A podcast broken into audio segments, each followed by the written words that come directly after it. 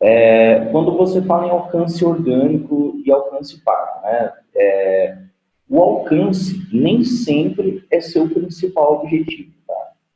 Então, por exemplo, se você tem uma página muito engajada no orgânico, e você vai lá fazer uma campanha paga, aí você fala assim, pô, velho, o meu orgânico alcançou mais pessoas que a paga. Por quê? Porque assim, a paga, quando você dá um dinheiro, ela, dependendo do seu orçamento, ela vai alcançar um valor X. Então a paga nem sempre vai ser maior que o orgânico, depende do quanto você paga.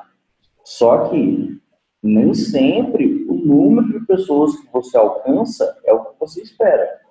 Porque, por exemplo, do que adianta você alcançar um milhão de pessoas, sendo que seu evento pode ser para 500? Talvez se você alcançasse mil pessoas e dessas 1.500 forem, você paga bem menos para alcançar esse tanto de pessoas e você acerta o público certo.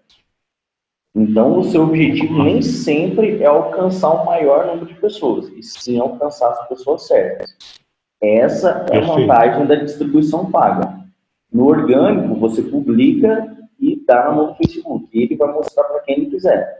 Na paga, você, você direciona o seu público alvo, para quem você quer. Então, a vantagem do, do pago não é que ele vai ser sempre maior que o orgânico ele vai ser maior que o orgânico se você colocar um orçamento compatível.